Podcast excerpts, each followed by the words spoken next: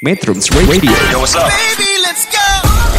All that you can have, boy.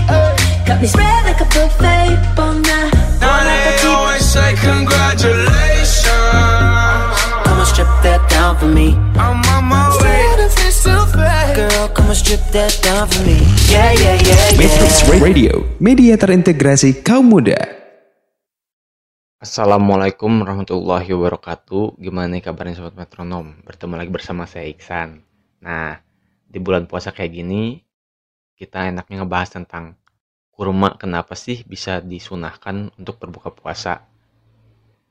Berbuka puasa Ramadan akan semakin afdol jika dilakukan dengan memakan kurma.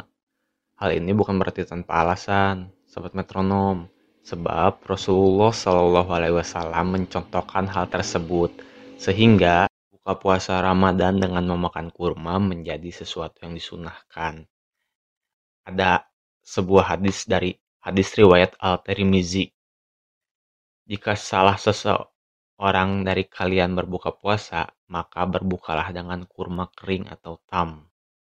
Karena hal itu mengandung keberkahan. Jika tidak ada, maka berbukalah dengan air karena itu mensucikan. Nah, hadis tersebut menunjukkan bahwa anjuran berbuka dengan kurma bukanlah tanpa alasan.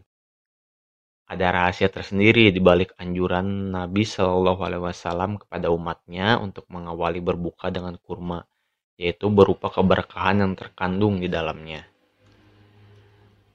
Dalam hadis lain dijelaskan tentang jenis kurma yang paling utama dimakan pada saat berbuka puasa, di mana Nabi Shallallahu Alaihi Wasallam terbiasa memulai berbuka puasa dengan memakan kurma basah.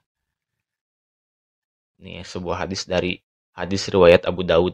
Nabi Muhammad Shallallahu Alaihi Wasallam berbuka puasa dengan kurma basah atau ruthabat sebelum menunaikan sholat.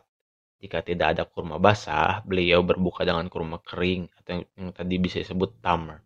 Dan jika tidak ada juga, beliau berbuka dengan seteguk air.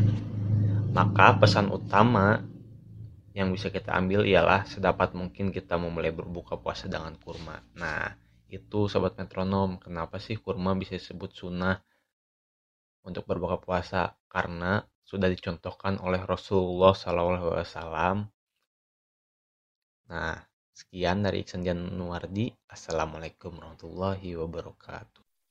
Metrums Radio Calling you out. Media terintegrasi kaum muda